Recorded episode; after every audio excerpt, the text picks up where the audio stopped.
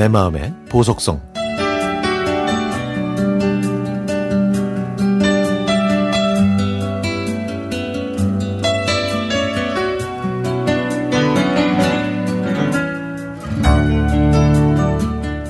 어느 날 남편이 저에게 자기가 다니는 회사에서 격리 일을 할 줄 아는 경력 직원을 뽑으니까 한번 지원해 보라고 하더라고요.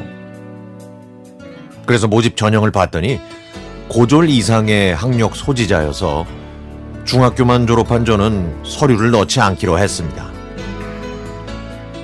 집안 형편이 어려워서 공장에 다녀야 했던 저는 동생들을 뒷바라지 하느라 고등학교에 진학하지 못했거든요. 그런데 다음날 저녁에 퇴근한 남편이 서류를 자기가 대신 냈다면서 내일 졸업증명서만 제출하면 된다고 했습니다.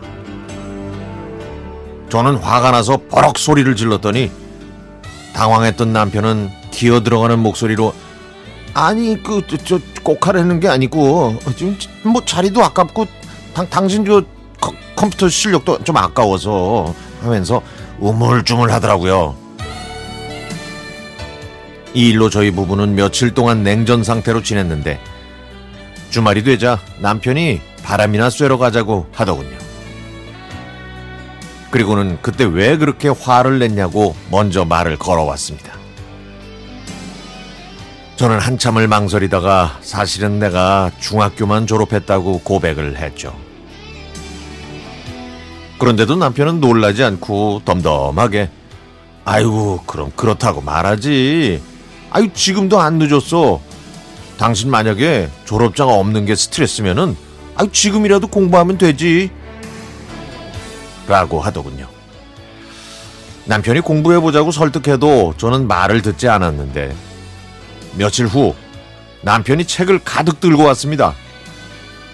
제가 공부할 책이라면서 지금도 안 늦었으니 검정고시를 보자고 하더군요.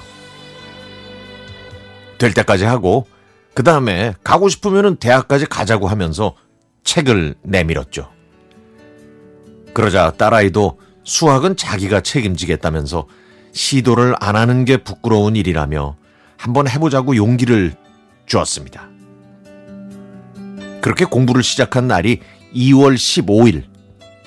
그날부터 남편과 딸은 제가 공부하라고 저녁도 알아서 차려 먹고 세탁기 사용법도 배워서 돌렸습니다. 덕분에 처음 석 달은 제가 밤낮으로 공부에만 매진할 수 있었죠.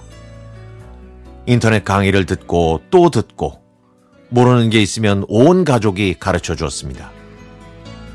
그리고 4월 10일 시험날 남편은 새벽같이 일어나 제 도시락과 속을 달래줄 죽을 끓여 주었고 딸은 컴퓨터용 사인펜을 넣은 필통을 꼼꼼하게 챙겨 주었습니다. 그리고 7교시까지 시험을 다 보고 나오는데 갑자기 눈물이 쏟아졌습니다. 좀 더 일찍 시작할 걸 하는 후회도 들었고 가족이 이렇게 도와준 것이 고마워서였죠.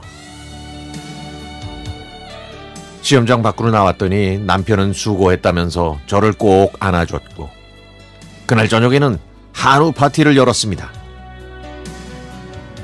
저녁을 먹고 답을 맞춰 보았는데 일단 합격이 가능한 점수가 나왔습니다. 그리고 한 달 후 저는 드디어 고등학교 졸업자가 됐죠. 30년 만에 그렇게 꿈꾸던 고졸 학력이 됐습니다. 남편이 아니었다면, 남편이 책을 선물해 주지 않고 무심했다면, 저는 꿈도 못 꿨을 일이 일어난 겁니다. 그런데요, 사람의 마음은 또 끝이 없나 봅니다. 저는 올해 수능 공부를 시작했고, 수능책도 남편이 사줬죠. 남편이 선물한 수능책으로 열심히 공부해야겠어요. 그리고 늦었지만 대학에 가서 제 꿈을 펼칠 날을 생각하니 가슴이 벅찹니다. 아, 그나저나 공부가 이렇게 재미진 줄 몰랐네요.